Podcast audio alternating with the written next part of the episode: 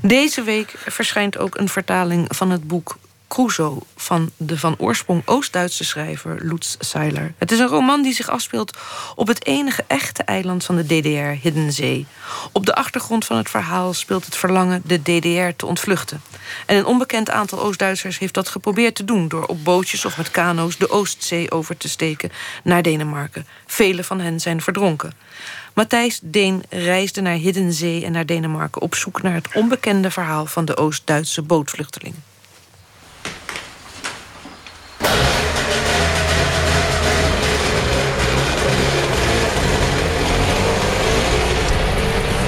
Het verhaal begint met een persoonlijke herinnering aan een hagelkoude april 1983.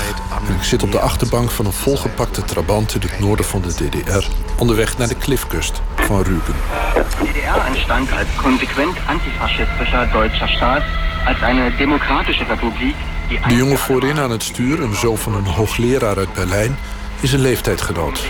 Lang haar, boos. En al jarenlang in afwachting van toestemming om het land voor altijd te verlaten.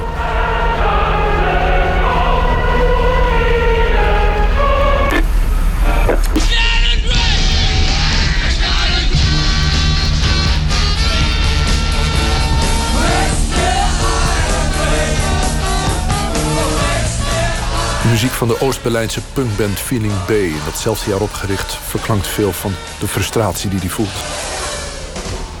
Meng voor mij een drankje dat me wegvoert van hier.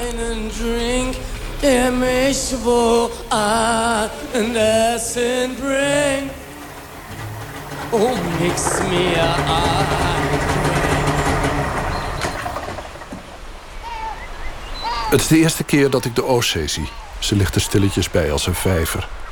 De kust is bebost, steil. Er liggen stenen en boomstammen op het strand. Ik vind het allemaal heel erg mooi. Maar mijn boze chauffeur kijkt over de zee en zwijgt. Dan wijst hij naar de horizon. Daar ligt Zweden, zegt hij. En daar Denemarken. In diesem doch eingegrenzten land, aus dem man eigenlijk niet herauskam, war das Meer. Ik tuur, maar zie niets. Alleen een soort marineschip, kustbewaking. Ja, grensgebied, also wurde streng überwacht. Eigenlijk heb ik nu pas na het lezen van het boek Crusoë van Lutz Seiler en een hernieuwde reis naar de Oostzee een idee welke steen op zijn hart lag toen in 1983. We stonden aan de kust, aan de buitengrens van zijn wereld. Een grens die ik wel over kon, als ik dat wilde, maar hij niet.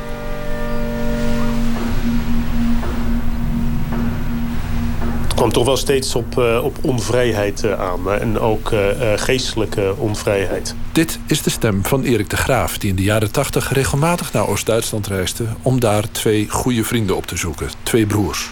De frustratie van het voor hen in ieder geval niet kunnen reizen en niet alles mogen, ja, niet alle boeken kunnen kopen die ze wilden lezen. Want het waren allebei medicijnstudenten, ze studeerden allebei geneeskunde. En ja, om die studieplaats te krijgen moesten ze zwaar tegen hun zin een tijd vrijwillig en niet te langer dan de gewone dienstplicht in het Oost-Duitse leger. Voor alle onbelehrbaren maar bleibt sie ein unüberwindliches Hindernis. Unsere Staatsgrenze. Hier am antifaschistischen Schutzwall erfüllen wir unsere Grenzerpflicht. Zum Schutze unseres Gestern, heute und morgen. Zum Schutze auch derer, für die wir die Welt von morgen bauen.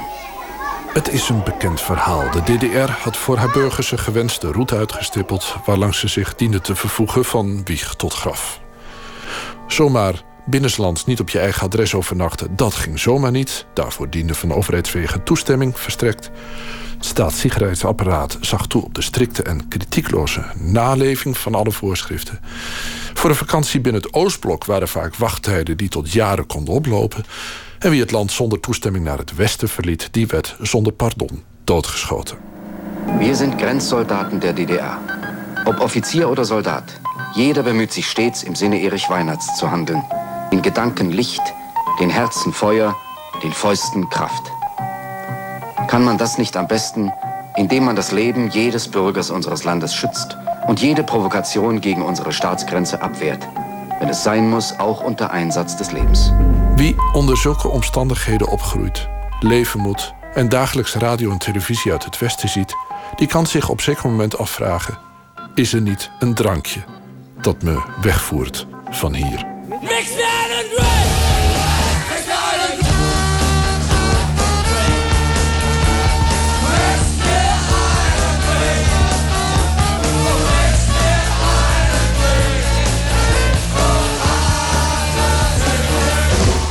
Wij hadden in de herfst van 81 het plan opgevat om in ieder geval oud en nieuw met elkaar te vieren.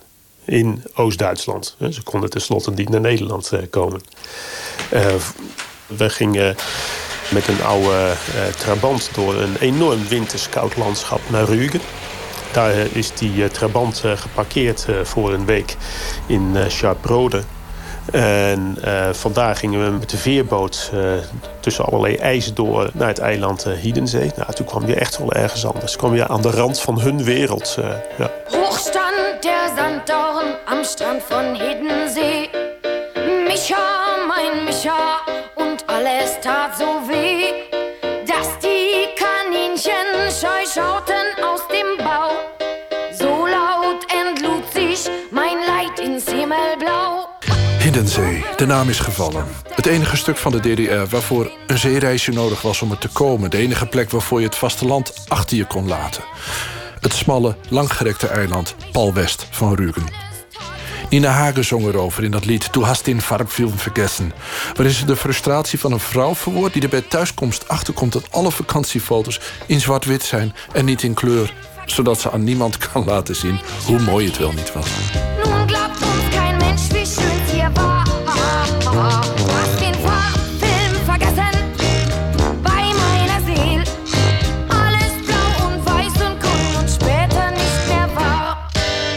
Het was mistig, nevelig onderweg naar het eiland. Maar toch, ja, je ging van het land af. Je ging naar een eiland. Hetzelfde idee inderdaad als wat wij hebben als we naar Schiermonnikoog of naar Terschelling gaan. Ja.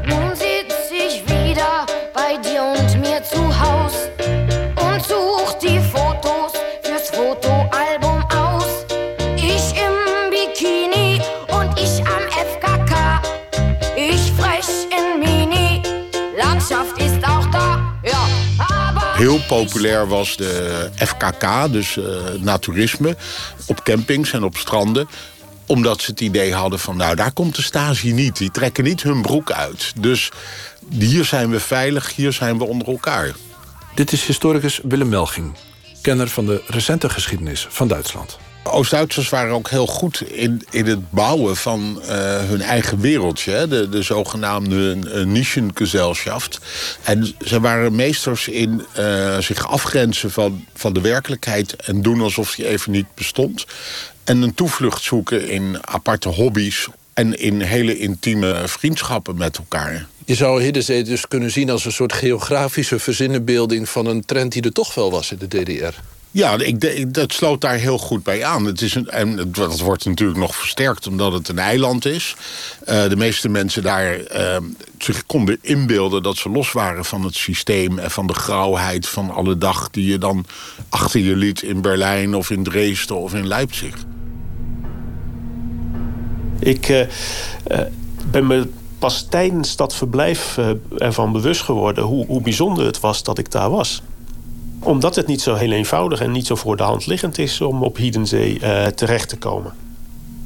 En toen werden mij ook die structuren veel duidelijker. En ook veel duidelijker wat die grens aan de Oostzee betekende voor veel Oost-Duitsers. Dat dat ook het laatste stukje DDR was. En als je heel ver keek, dan zag je soms het Westen. Nou ja, dat is natuurlijk het bijzondere van Hiddensee. Want op het vasteland had je de grens natuurlijk. Maar dan heb je dus al ongeveer 50 kilometer daarvoor heb je al een soort grenszone. Maar ja, zo groot is dat eiland helemaal niet. Dus je was eigenlijk direct, bij wijze van spreken als je uit je vakantiehuis stapt, je was je eigenlijk al in het grensgebied. En dat maakte natuurlijk die hele situatie daar buiten gewoon pikant en ingewikkeld. Natuurlijk ook voor de autoriteiten. Ik denk dat daar ook voor heel veel mensen die daarheen gingen de aantrekkingskracht in schuilde. Van we zijn eigenlijk al in het buitenland. We zijn eigenlijk al. Je ziet Denemarken al liggen. Misschien was dat eigenlijk al genoeg voor ze. Als een soort ervaring.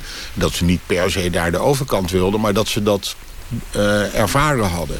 En dat, maar dat maakte het voor de autoriteiten natuurlijk een heikele zaak, dat hele hidden zijn.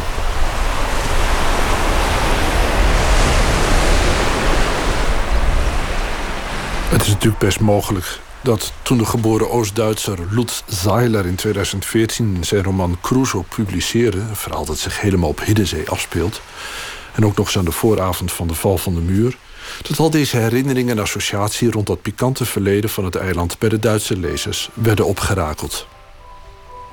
Hiddenzee, het eiland met de licht mythische status, de wijkplaats binnen de grenzen van Oost-Duitsland, waar het leven lichter was dan op het vasteland. Maar er is ook een duistere kant aan het eiland, waar het boek als het licht van een vuurtoren overheen strijkt, maar het dan weer in het donker achterlaat. Hiddenzee was niet alleen een begeerde vakantiebestemming voor de Stasi's en modelburgers. Het was ook een wijkplaats voor veelal jongeren die het op het vasteland niet meer uithielden. En zelfs, en daar wordt het echt duister, een springplank om te vluchten over zee. En dat was een hachelijke onderneming die de meesten met hun leven hebben moeten bekopen. Want de bestemming over zee, Denemarken, is ruim 60 kilometer.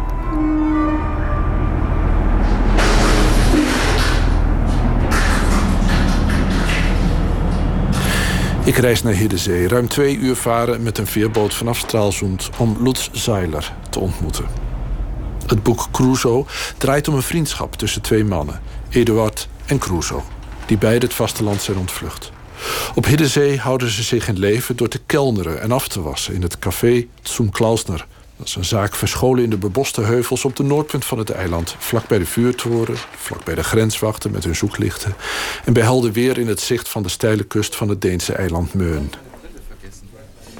In 1989, het laatste zomer van het bestaan van de DDR, werkte de schrijver zelf als kelner en afwasser in Zum Klausner.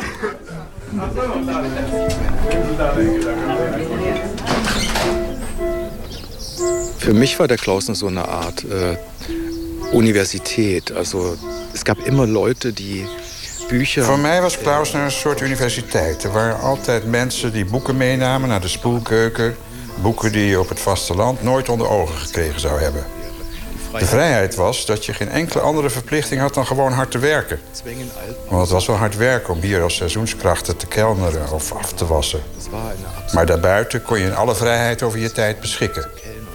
Je was hier op een mooie klifkust. Je had een kamer met zicht op zee en heel veel prima alcohol. Op deze schöne steilküste. Man had een zimmer met blik op het meer en ganz veel goeden alcohol. Er loopt een betonnen pad weg van de bosrand door het open landschap. Een overblijfsel van militaire aanwezigheid in de DDR-tijd. Even verderop ligt een half verzonken bunker in het gras. Daarop stond een groot zoeklicht waarmee de waakzame kustwacht dag en nacht de zee afspeurde naar grensoverschrijders. Dat is, glaube ich, typisch voor die Endzeit der DDR. Diese zich autonomisierend mikromilieus in unmittelbarer Nachbarschaft von Reglementierung und Überwachung, also die zum Beispiel die Kaserne. Het was typisch voor de eindtijd van de DDR, deze autonome micromilieus in de onontkoombare nabijheid van reglementering en bewaking. Hiddenzee was grensgebied en werd zeer streng bewaakt. De kazerne van die grensbewaking lag 200 meter van Klausner, de kroeg waar al deze drop-outs hun eigen wereldje opbouwden. We lagen in het blikveld van controle en reglementering. En daarin leefde ons eigen vogelvrije bestaan. Ook al waren we in streng bewaakt grensgebied, toch hadden we op Hiddenzee het idee dat we, zonder de grens te zijn gepasseerd, het land verlaten hadden. Hadden dat land verlassen, ohne die grenzen te overschrijden. Also dat was schon so ein, das ist das Grundgefühl.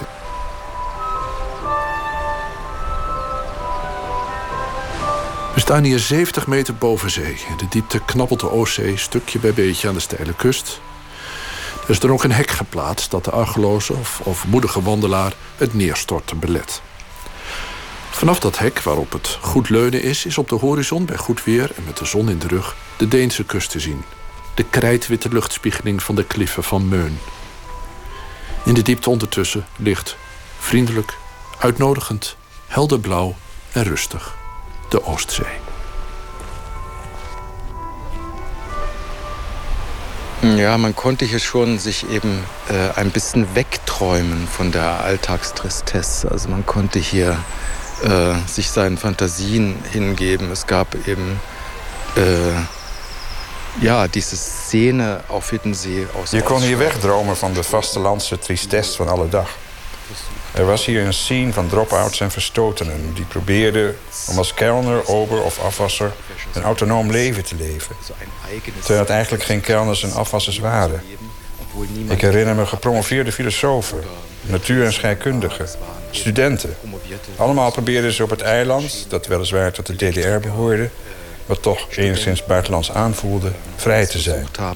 Op de insel, zwar innerhalb des Landes, aber doch irgendwie in einer exterritorialen Situation frei zu sein.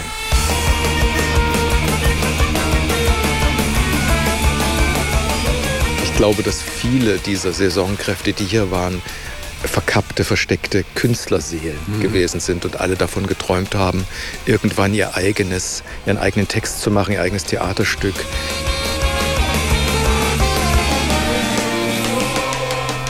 Es gab diese Aufführungen, freie Aufführungen, Theaterstücke am Strand. Es gab Konzerte am Strand. Es haben Bands gespielt, die auch von Leuten, die eben auch hier als Saisonkräfte gearbeitet haben, teilweise wie Feeling B, die erste ostdeutsche Punkband, die sehr, sehr viel mit der Insel zu tun hatte.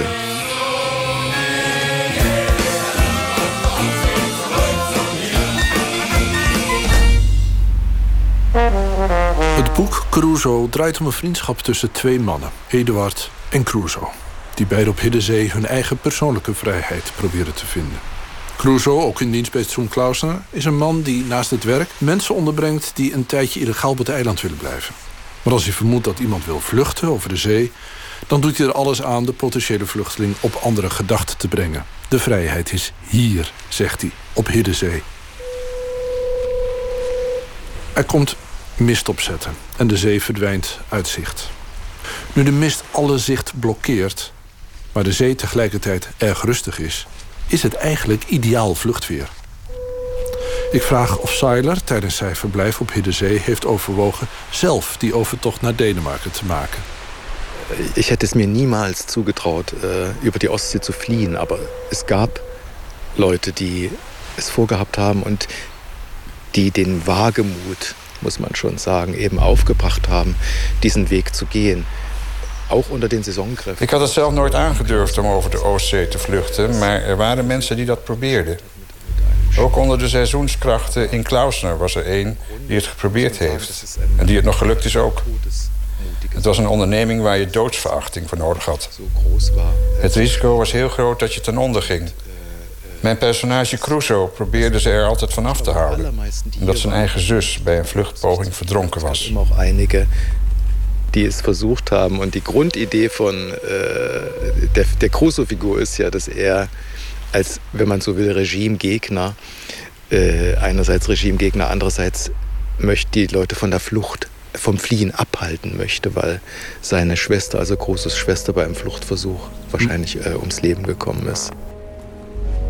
Tijdens de periode dat de muur stond, zijn er niet alleen in Berlijn, maar ook over de Oostzee vele vluchtpogingen geweest. De drama's die zich aan de muur hebben afgespeeld en de vindingrijkheid van degenen die het ondanks alles toch geprobeerd hebben, hebben altijd in het middelpunt van de belangstelling gestaan. De vluchtpogingen over de Oostzee zijn veel minder bekend. En toch hebben naar alle waarschijnlijkheid meer dan 1000 mensen geprobeerd om op die manier naar het westen te komen. Naar alle waarschijnlijkheid. Want niemand weet het precies. Er zijn een paar vluchtverhalen in detail doorgedrongen tot het nieuws. Geslaagde kano- of surfplanktochten, heroïsche ondernemingen of een dramatisch verlopen poging waarbij de helft van een gezin verdronk en de andere helft overleefde. Maar een goed overzicht van de uittocht over de Oostzee is er niet. Lud Seiler is voor Crusoe naar Denemarken gegaan en heeft daar met de Deense journalist Jesper Clemmensen onderzoek gedaan tot in een forensisch instituut in Kopenhagen aan toe, waar aangespoelde of opgeviste verdronkenen in de loop van de tijd naartoe zijn gebracht.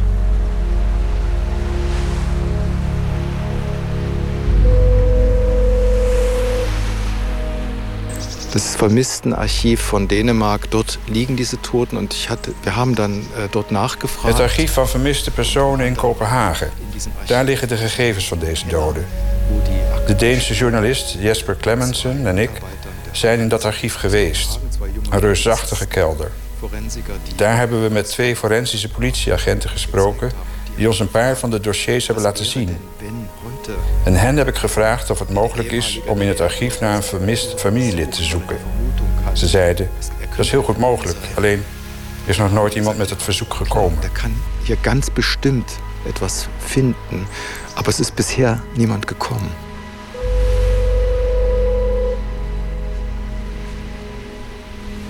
Ik heb am Ende ook herausbekommen waar die toten liegen. Ik ben er uiteindelijk ook achtergekomen waar de doden liggen. Dat ze na onderzoek in Kopenhagen teruggebracht zijn naar de plek waar ze gevonden zijn, aan de Deense kust. Daar zijn ze op de dichtstbijzijnde openbare begraafplaats begraven. Ze noemen het een liniengraaf, een lijngraf, zonder naam of kruis of iets. Je kan met de coördinaten in het archief de precieze plek terugvinden waar jouw dode ligt. Dat wat nog daar is. Wenn jetzt een Angehöriger käme, könnte dieses Stück Erde mit nach Hause nemen.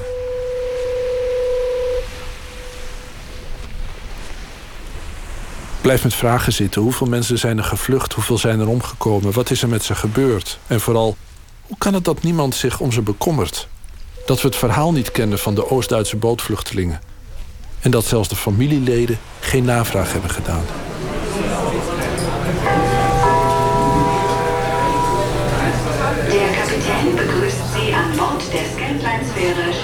Ik reis naar de overkant. En passeer zonder problemen de grenzen die nu verdwenen of vooralsnog althans open zijn, om het perspectief van de overkant te vinden.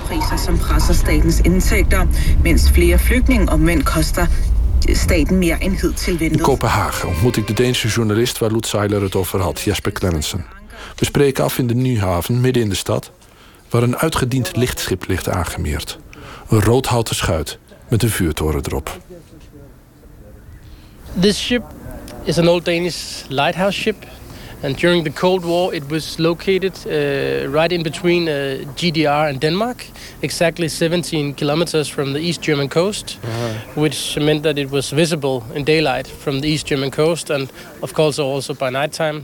Het lichtschip lag halverwege de DDR en Denemarken voor anker als baken voor de scheepvaart, als weerstation, maar ondertussen natuurlijk ook als observatiepost voor de NAVO.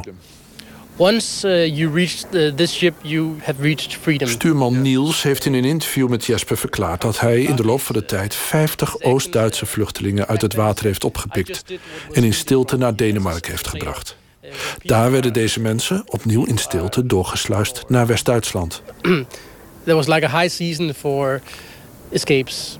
They came in from July and until maybe end Oktober. There were many because the water was still a bit warm.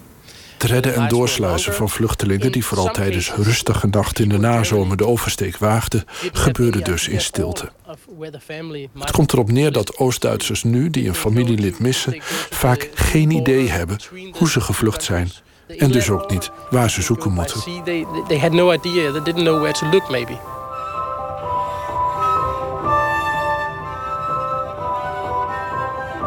The exact number of how many refugees made it to Denmark is not known. We know that the number of escapes that succeeded were 913. Over de aantallen Oostzee-vluchtelingen bestaat nog onduidelijkheid. Totaal geslaagde vluchtpogingen over zee staat nu op 913. Maar het kunnen er ook meer zijn. Waarschijnlijk is de helft daarvan via Denemarken gevlucht. Dus ongeveer 460. Hoeveel mensen onderweg verdronken? Waarschijnlijk 189. There might be more to that number. Over de identiteit van de aangespoelde of opgeviste verdronkenen is vrijwel niets bekend. De Deense wetgeving bepaalt dat, na forensisch onderzoek, de lijken teruggaan naar de plek waar ze zijn aangespoeld. Jesper raadt me aan naar Meun te gaan, naar de begraafplaats van Stee. Daar zouden er enkele tientallen moeten liggen. Al is dat nergens aan te zien. Meun is een afgelegen stuk van Denemarken. En ook al is er een brugverbinding, het voelt toch nog als een eiland. Licht heuvelend, wat plukjes bos. Verspreide, kleurige huizen, veel ruimte, weide gronden en akkers, aflopend tot aan de kust. Het van oorsprong middeleeuwse stadje Stee is na een bewogen geschiedenis van handel, belegering en Deens-Duitse wisselwerking tot rust gekomen. In het hoogseizoen flaneren toeristen door de straten, maar nu, buiten het seizoen, ligt het er wat dommelend bij. De Nederlandse Marlon Kramers, die zich op het eiland gevestigd heeft, stelt me voor aan de leden van de historische kring, die bezig zijn in gezellige vereniging een en ander na te speuren. Lars Matthiassen is een van hen, een boerenzoon, die zich goed herinnert hoe de komst van de vluchtelingen door de inwoners van Meun besproken werd. Den vej rundt har jeg hørt det. Ja, men hvad hørte du så? Jamen, jeg hørte bare, der var kommet 3 unge mennesker i en robåd fra Østtyskland over til Møn, som ville væk fra det regime der. Ja. Hij heeft het verhaal zo gehoord van de lokale koopman met een kleine supermarktje. Ja. En van de boeren, want het zijn allemaal boeren langs de kust daar, de velden. Dat er 3 jongeren aangekomen waren van Duitsland, die daar van het regime gevlucht waren en die naar West-Duitsland wilden. Ja. Niet om hier te blijven, maar die wilden naar West-Duitsland. Ja. En dat ze de hele weg geroeid hadden. Maar hier aan de kant staat, dat geloofden ze niet. Je kan niet 70 kilometer roeien in een roeiboot. En ondanks dat ze de blaren in de handen hadden, had het iets van, ze zijn getrokken door een visboot en hebben de laatste paar kilometer geroeid. En die was schade, en die was koud, en klamme. Die kon nesten niet stonden op, dat die kwam in op kusten. Ja, het verhaal van hoe ze aankwamen. Ze hadden heel veel blaren in de handen. Ze waren heel erg oververmoeid. Ze konden bijna niet op de benen staan. Ze waren echt oververmoeid. Ze hebben lang op het water gezeten en lang geroeid. Tekenend is dat Lars Matthiassen geen scherp beeld heeft hoeveel vluchtelingen op het eiland zijn geland of hoeveel drenkelingen de zee heeft neergelegd. Waar hij wel van doordrongen is dat de Oostzee, die er vaak zo rustig bij ligt, bedrieglijk is, onvoorspelbaar, levensgevaarlijk. Er zijn veel Mønske viskers die druknen in Østersøen. Deining van lang voorbije stormen kan, teruggekaatst door kusten rondom, opeens weer komen spoken. En zelfs ervaren vissers verrassen. Die slaan dan overboord, verdrinken, spoelen aan op de kust. Drenkelingen horen even goed bij Møn als kabeljauw en aardappelen. En zo van Østersøen, also die komen ook van Sverige en van Finland, de Botnische Bucht. Daar komen die soms uit. Als we aan lavland hier zijn, die ook uit de Botnische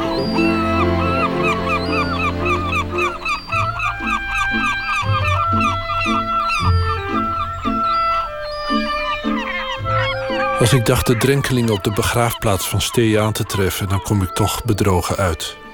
Terwijl de autoriteiten in Kopenhagen aangeven dat de drenkelingen bij de zee begraven zijn, verklaart de begraafplaats van Steen dat ze een paar jaar geleden de graaf hebben geruimd om ze weer terug te sturen naar Kopenhagen. Ergens daartussenin zijn vooralsnog de naamlozen verdwenen, voor de 2e keer zoek geraakt, opnieuw zonder een spoor achter te laten. Bij Meunsvuur ligt een klein hutje. Daar zaten vroeger Marlon Kramers neemt me mee naar de kliffen van Møn. De hoge krijtrotsen die door de vluchtelingen uit de DDR vereenzelvigd werden met de vrijheid.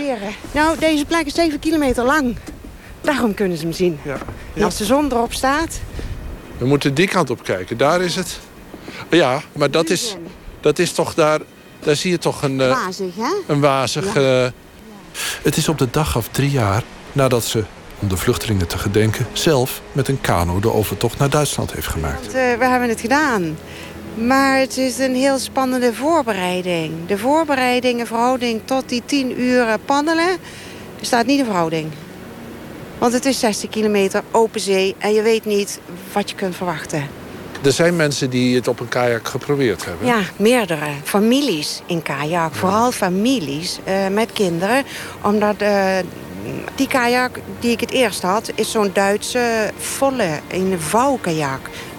De cockpit is heel groot. Dus je kunt 1, 2 en een kleine persoon zitten in dezelfde cockpit. En die gebruikten zij. Want dit zijn die boten die je had in Duitsland toen.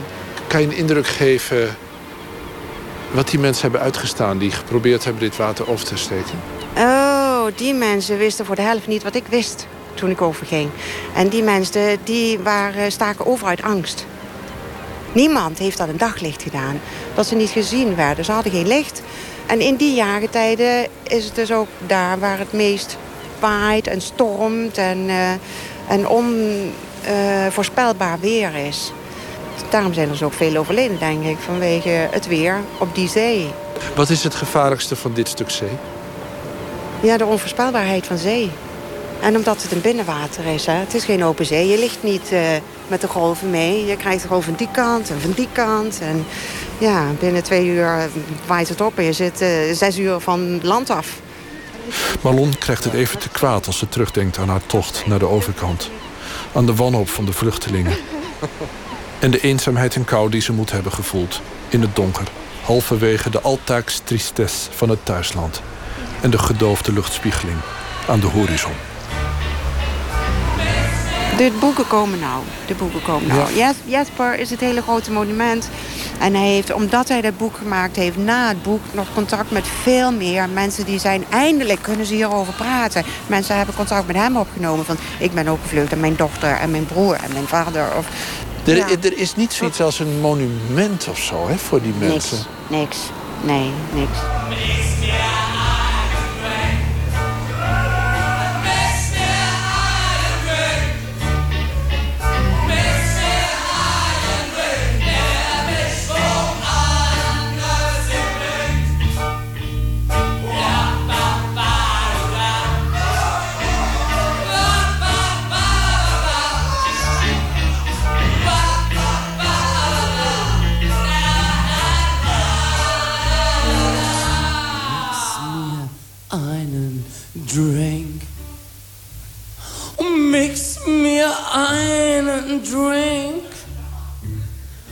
Mix mir einen Drink, der mich woanders hin brengt.